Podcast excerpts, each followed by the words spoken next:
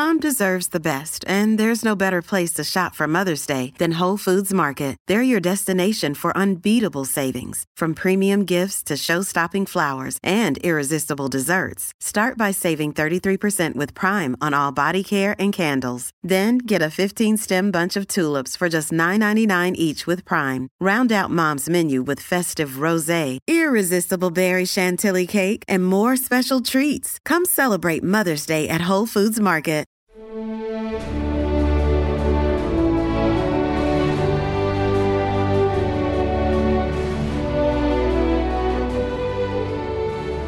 This is the Proud American Podcast, and I'm your host, Johnny Joey Jones. At Fox News, I get to work with some of the most talented analysts and journalists, reporters, anchors, and commentators in television news. I'm constantly in awe of their knowledge and experience.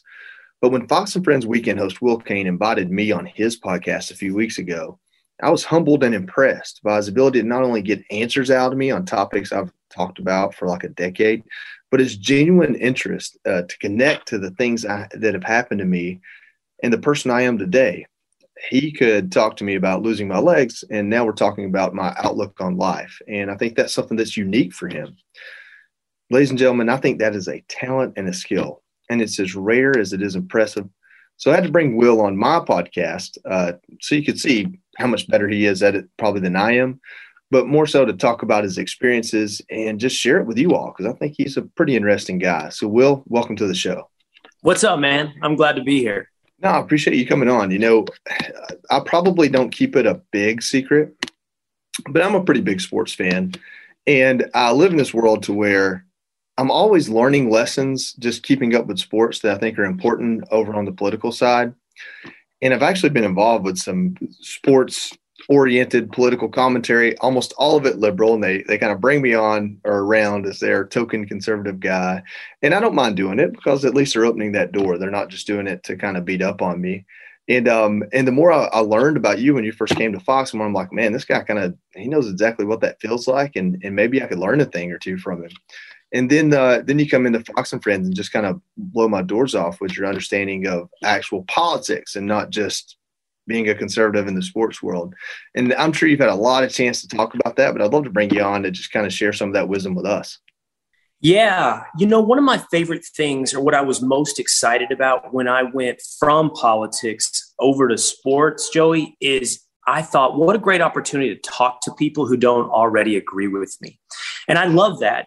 And that's an inherently, I think, I think, optimistic worldview because it means, hey, there's something we can connect over besides our disagreements. And maybe even we can persuade each other in some kind of rational way.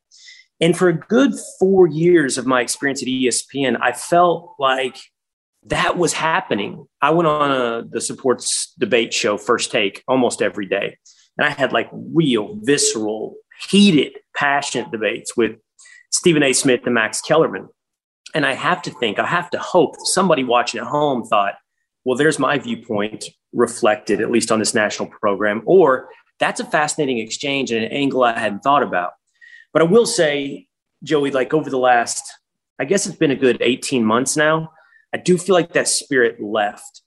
I think that sports is very much dominated by one single ideology, and it's become only less tolerant of people with my or your point of view. And the, the sad thing for sports is we're not some like radicalized minority point of view. We represent, I would suggest, at least half of the country. I think actually much more.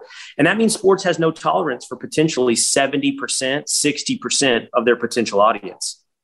Well, and that's, I think that's the problem. I think it's not that um, politics is involved in sports, it's that politics are um, segregated in sports. You, you either are on the narrative that everyone's on, or you're looked at as this kind of heel. And that's really the position they'll put you in. And, I've seen it, I've seen it happen to you. Um, do you feel like there are honest brokers left that are, you know, the maybe the Mike Rowes of the world that just see things from how they affect you as opposed to just the um, the political slant they need to have? I mean, are, are those people left in sports? Yes, those people are left in society first. It's interesting you bring up Mike Rowe because I don't think of Mike Rowe as like a traditionally political person. And I also don't think of, for example, Joe Rogan as a very political person. And he certainly, if he were political, would have described himself on the right. But what an amazing and, and terrifying 18 months we've just been through, whether or not it's racial politics, but probably even more poignantly, COVID politics. We've pushed, I think, the entire center of gravity really far to the left. And maybe it's not a traditional left right spectrum, Republican, Democrat I think it's a little bit of an authoritarian versus individualistic spectrum we might be talking about. But we've pulled that center of gravity so far towards the authoritarian end that people like Mike Rowe and Joe Rogan all of a sudden sound similar to maybe me, who is more openly and honestly conservative in his political leanings. Do those people still exist in sports? They do. But because that center of gravity has been pulled so far left, Joey, they are just honestly terrified. And I know it because they told me behind the scenes. I got the text, I got the calls. Thank you for saying that. Um, I wish I could say that. And I would say you can. you can say that, but they're afraid it will cost them their job. You know, I laugh, and um, this is some of that like Uh, when I do this podcast, it's a conversation. So it's a peek behind the curtain, but really it's it's an ad- admission that I don't have much of a curtain. I get text all the time from famous actors who send me pictures of me on TV in their green room before they go on set for the TV show or the movie they're making. And on one side of me is like, man, that's kind of cool. I didn't know so and so that I'd met in a charity event felt this way or watched Fox News. Then the other side of me is like, why didn't I know they felt this way or watched Fox News? And I respect everyone. Uh, you know, different people have discretion for different reasons. I worked for a famous country music singer, and I know his politics, but he was not loud about his politics. And his reasoning was, I don't want to give someone a reason to not connect with my music. Well, okay, I get that, and I appreciate that. But you're also saying I don't want to give someone a reason to not buy my music. So you know, which one is it, kind of thing. And and with him, I think that it, it wasn't honest, even if not fully explored. It was an honest perspective but but you just you really just highlighted the same thing that's involved in pretty much every part of American culture now, which is if you're conservative or on the right, you better take a back seat and be quiet about it. And um and now I see you are not at ESPN, you're at Fox News, and so what was that? Was that hey, there's not a place left for my voice here? Was that that I can be more effective over here? And, and, you know, not to put you in a corner to talk about your business, but like there's some cultural aspects there too. Yeah, absolutely. Um, first, here's something I do believe with what you just described, maybe that country music artist. I do believe there have to be parts of our culture that are free from politics. That was my perspective on sports. I didn't really go into that saying, I'm going to bring a conservative prism to sports. That's not my goal. I went to sports to talk about sports because I love it, man. And I think that's why the audience goes there. When somebody tuned it on ESPN, they didn't say, I can't wait to hear what Will Cain has to say about Afghanistan, or I can't wait to hear Will Cain give it to Max Kellerman on the latest Donald Trump tweet. No one tuned to ESPN for that. But once the other side injected politics so thoroughly into pop culture, then it became important to have all points of view represented. And so I respect that that, audi- that artist, that country music artist, or whoever says, "Hey, like Michael Jordan, Republicans buy sneakers too." I'm an entertainer, and I want to entertain everybody. That's Michael Jordan's famous line. Um, but I respect that. But now that the entire pop culture is dominated by one point of view and overtly, openly political, I do wish more people would be open and honest about what their points of view are. I don't think they have to be partisan. I don't think they have to be Republican. Just stand up for what you think is right. Now, really quickly, I won't belabor it. So, why did I leave ESPN and join Fox? And I would say it was a, a combination of business and and culture. Uh, the business side is, I'll tell you this: I never thought I was going to leave ESPN. I was pretty happy, again, because I love sports the pandemic, the shutdowns did hurt Disney very badly. Um, when those parks are shut down, that's a big, big ding to Disney's bottom line. And Disney owns ESPN. So they negotiated for me, but they didn't negotiate as hard as I think they could have if the economy had been different. You bring that in at the same time that the world, in my mind, is changing so rapidly. This is winter and spring of 2020. And all of a sudden, I thought, you know what? I had been talking to Fox a little bit. I had certainly heard their interest, and I started to think, this is too important, man. I got to get into this fight, not just through the prism of pop culture and sports, but I got to get into it directly. Because, Joey, look, I'll tell you two things. And I just think there's nothing that tells the story of the last 18 months more than race and COVID, those two things. And ultimately, I believe at my core in one guiding light, one principle, and that is the principle of individualism. And I just want to respect everyone's choices, allow people to become who they are. And we can talk about what the right character decisions are. You and I talked about that on my podcast. We talked about all your wisdom, but you can't mandate wisdom and you can't mandate character. So the best we can do is allow people to be individuals to find their way. And race over the last 18 months has pushed us into these tribes and erased individualism. And COVID has embraced authoritarianism and suppressed the individual in a way. And I would point you to Australia right now as the scariest, the scariest manifestations of this. But it's embraced the inner authoritarian of everyone. So those two issues yelled at me, screamed at me. Go ahead, Will, get into this fight. And it was the right move to leave ESPN for Fox. I, I, think it was the right move because now I get to work with you. But I, I, appreciate the kind of understanding the layers behind it because I think a lot of people that aren't involved in media have had to make a similar decision. Like, hey, this company doesn't respect my values, and that's a big statement. I don't want to assign that to where you were, but this company is not in line with my values, or they don't. They're not giving me the chance to exercise my values. This company will. And that really doesn't say a good thing about where we are sometimes. I guess it's good that we have the freedom to make that choice but it's also scary that we're having to make that choice. Yeah.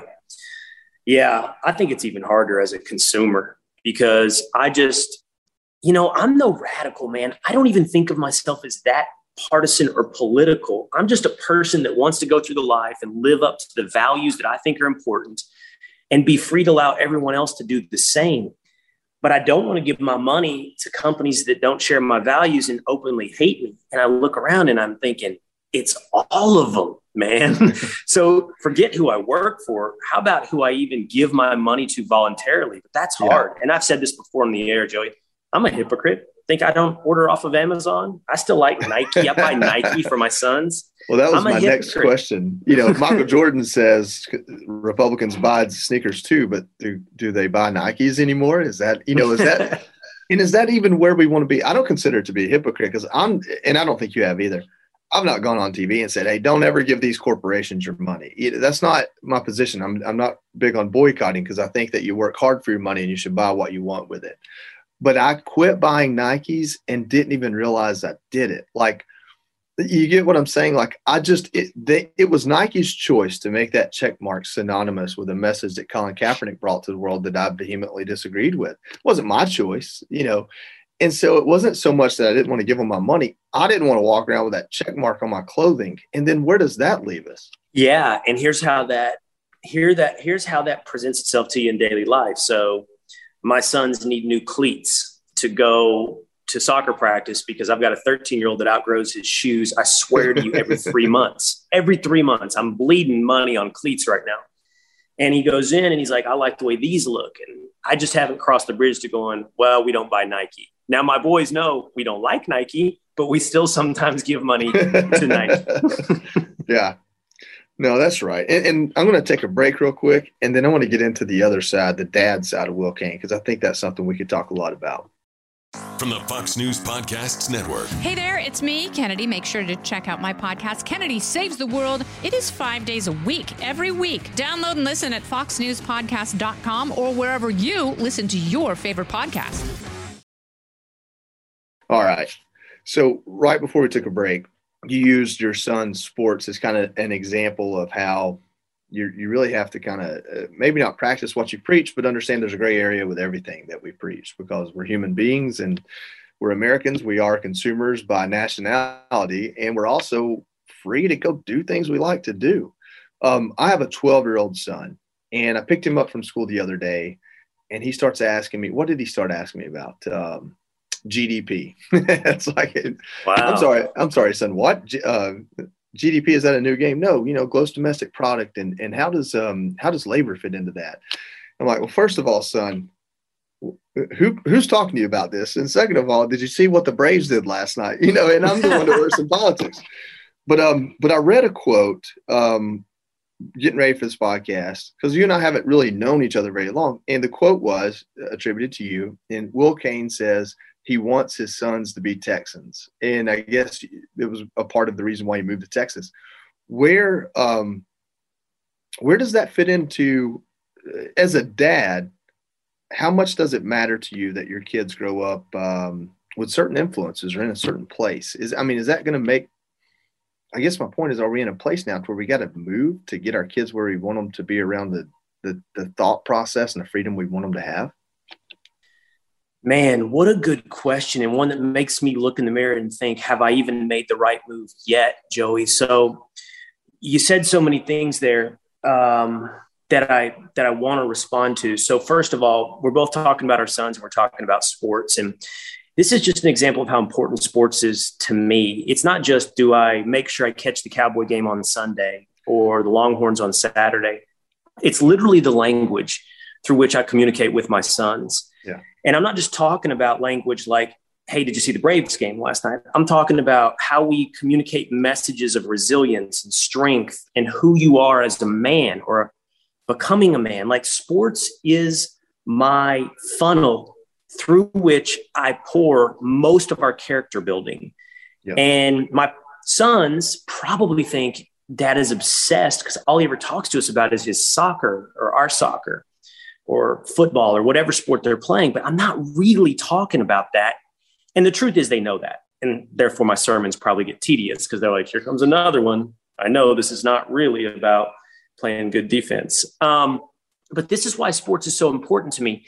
And surrounding my sons with activities and people that can reinforce that character building is incredibly important to me. Now, when I said that it's important to me that my sons be Texans, you know, I, I mentioned tribalism a minute ago, right? And I do think tribalism is simultaneously like inevitable thing that we all have and do and is part of our nature and at the same time, we have to reject some of the negative aspects of tribalism, like racial tribalism. But this again is why sports is so important because we get to be tribal in an innocuous way. I can be a Cowboys fan and hate an Eagles yeah. fan, and an Eagles fan can hate me, and it's a mutual hatred that we agree upon and we both have fun with. It doesn't, yeah. it's not negative. Well, I almost feel the same way about Texas. Like, I'm a born and raised Texan what is Texas like objectively? Is it more beautiful than Colorado? No. Is it, you know, is it um, have as big of an economy as California? Not yet.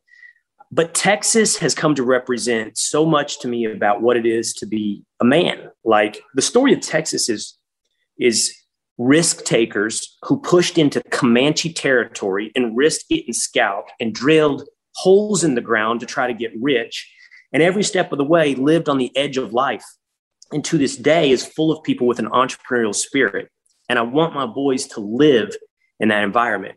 So to take this full circle, Joey, you know, I um I moved to Dallas. I was born in a small town. I think not unlike you, roughly thirty thousand uh, yeah. people, an hour away from Dallas, Sherman, Texas.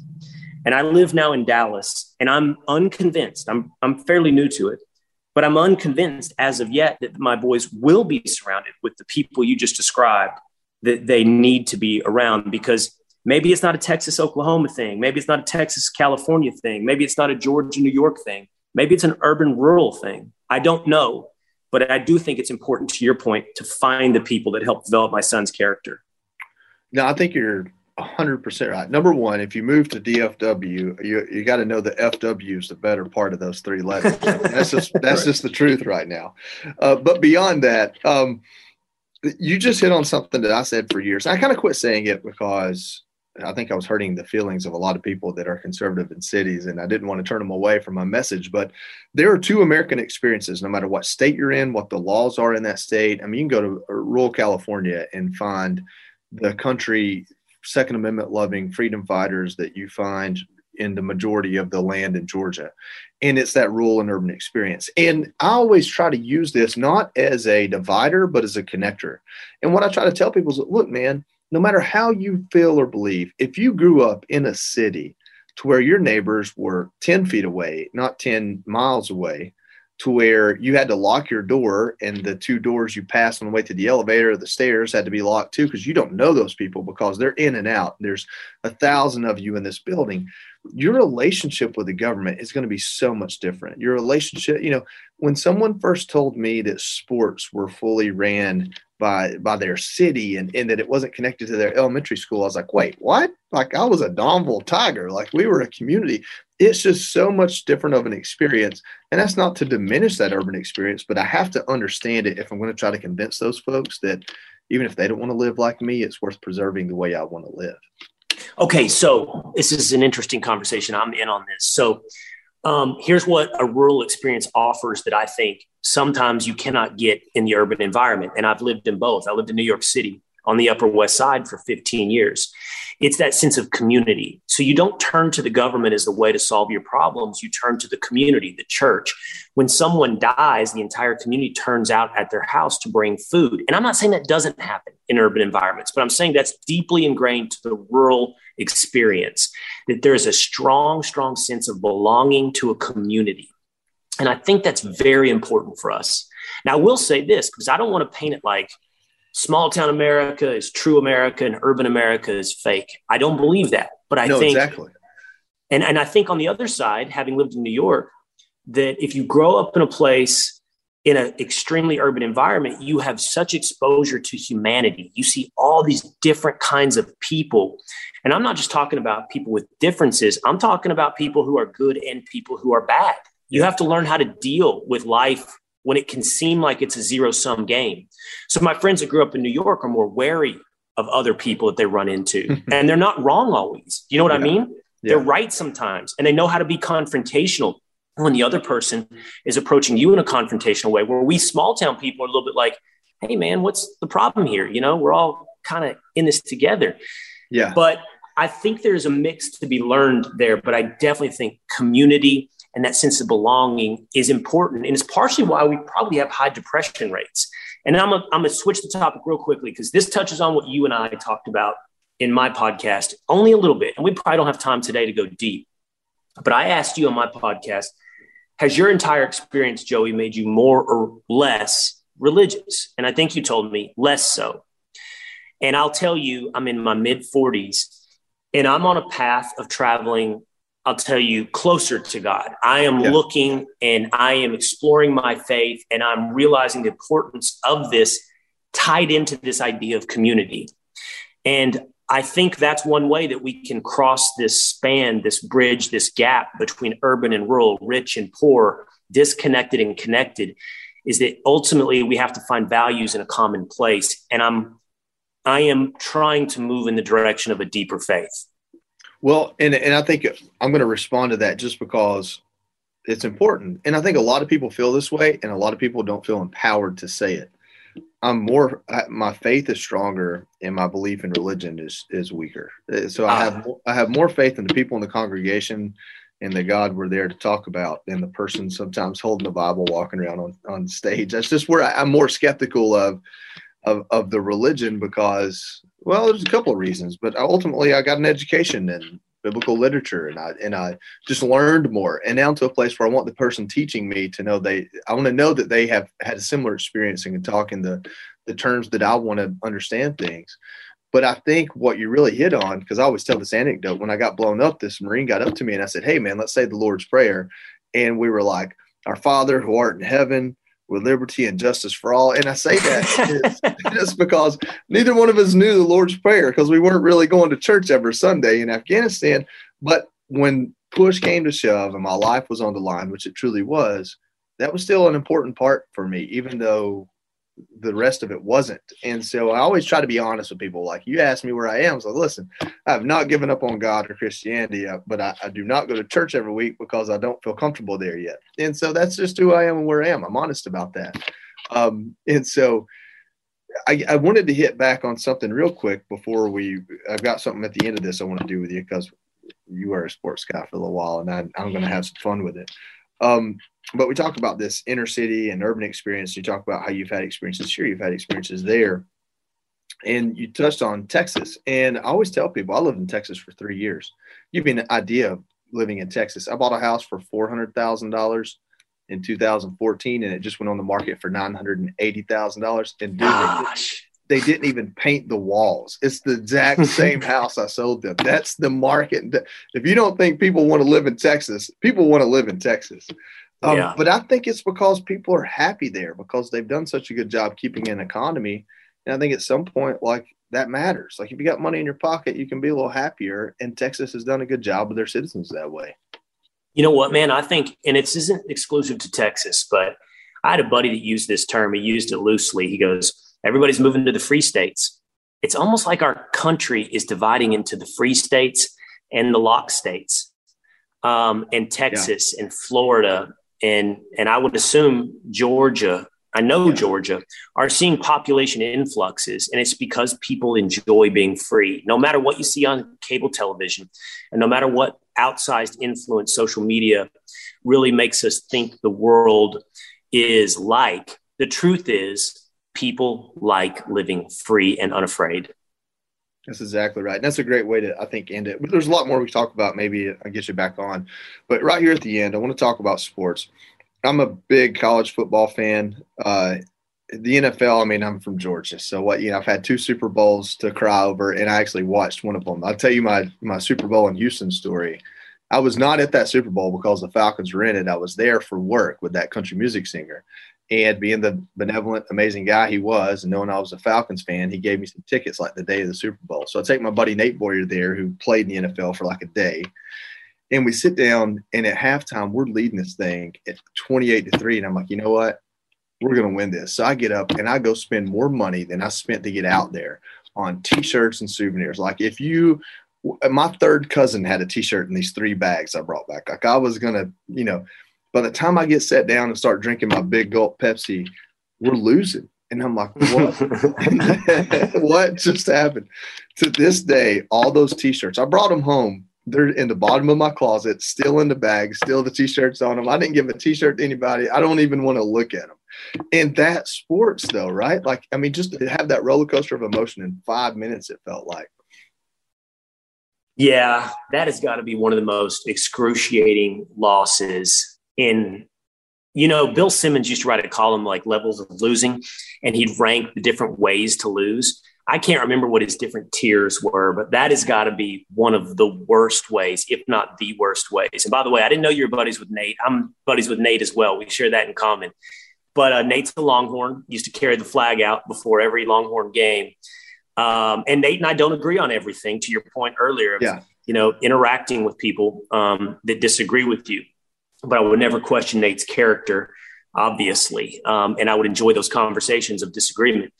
But 28 to 3 and losing it, my closest corollary to that is the Dallas Mavericks up 2 0 in the 2006 NBA Finals. And in the third quarter of the third game to close out, up like 15, and they lose to the Miami Heat. And it's when you can taste victory, it's when it's right there. Texas Rangers in 2011, one strike away from winning the World Series twice twice in the same game, one strike away, and ultimately lose to the St. Louis Cardinals. That's the worst kind of losing. As a Braves fan, first I'll say thank you for Ron Washington. We love him. We don't ever want to lose him. And secondly, I, I agree with your hate for the Cardinals because they have ruined a few seasons for us. Yeah. Um, the last thing I'll leave you with – college football is a, is a I think a political like kettle pot right now. I think there's so much we could we could have just had a whole podcast about the changes in college football and how that's driven by changes in society. Uh, but to be a little bit lighter about it, I guess the Texas Longhorns are tired of being fourth, fifth, sixth in the Big Twelve, the seventh, eighth, and ninth in the SEC. Uh, how long will it take the Longhorns uh, to uh, win an SEC championship? Okay, well, right now we're scheduled to join in 2025, which I imagine is going to come sooner than that. Yeah. Um, we're looking at this being the 2021 season. Let's say we join by 2023. Yeah. That's two years away. Texas will win the SEC within a year or two of joining the SEC. Oh wow! You just went straight for it, didn't you? You don't mind. You you've been dragged enough. You can say something like that. Who cares, right? Here's here's here's my entire premise. Here's my entire premise. It's baked on one huge assumption that Steve Sarkisian is the legit real deal when it comes to Longhorns coach. Joining the SEC will allow Texas to lock down recruiting in this state, which is his best high school football in the country in Texas. So we'll have the recruits. We might have Arch Manning uh, Peyton Manning's nephew as our quarterback. And by that time, I feel confident. Maybe Nick Saban has lost his fastball or will have retired. And then it's a free for all in the SEC between That's Texas, the, LSU, Georgia. That's the common denominator there is, is Nick Saban still around to ruin it for you? All right, last question on this topic. I'm a big Georgia Bulldogs fan. What, what will happen first? Will the Georgia Bulldogs win a national championship or will the Texas Longhorns win an SEC championship? Ooh, that's a good question. You know, Joey, I would say it was a year or two ago on the Will Cain show on ESPN. I projected that the next great college football dynasty would be the University of Georgia. I said Kirby Smart was the real deal. You had the homegrown recruits. Same story I just painted for Texas could apply to Georgia. It hasn't manifested because of what we just said, because of Nick Saban. I mean, the the undertaker of of college football coaches. Put more of them in the grave than than any yeah. great disease. Um, I will say on this, I will bet that Georgia will win a national championship before Texas wins the SEC championship because I'm going to give you a two or three year head start before we join the SEC. That'll work. That'll work. That that makes me happy because you did predict Texas winning the SEC by like 2027. So if we can get a national by the 2030s, I'll, I'll feel pretty well vindicated. I'll be young enough to still celebrate it. I'll be pretty happy about that. Just for the record, I think I said by like 20. I'm gonna put I'm gonna put it at 2025. How about that? 2025 right, Texas like SEC champ. Hey, look, man, you you keep your head in the clouds, and it looks like I'm probably going to join you with the Georgia prediction. So I appreciate it, man. All right, man. Well, man, I, I appreciate you coming on the podcast. Before we uh, shore this up, is there you know anything you want people to go check out or learn about? Is there a way to keep up with you? Fox and Friends weekends, uh, Will Cain podcast. What else you got? I am Will Cain on Twitter. See Will Cain on Instagram. I'm on Facebook, and come hang out with me three times a week on the Will Cain podcast here at Fox News Podcasts. I appreciate you, man. Thanks for coming on. Thanks, man. It's important to get along with the folks you work with. But when you have the opportunity to make a friend out of a colleague or find a connection bond the nine to five, it's life enriching and something to be proud of. Will Cain is an important voice at Fox News, and now he's also a good friend of mine. I'm grateful to work with proud Americans like Will Cain. To hear more stories like this, visit foxnewspodcast.com and be sure to check back next week for a brand new Proud American story. I'm Johnny Joey Jones. Thanks for listening.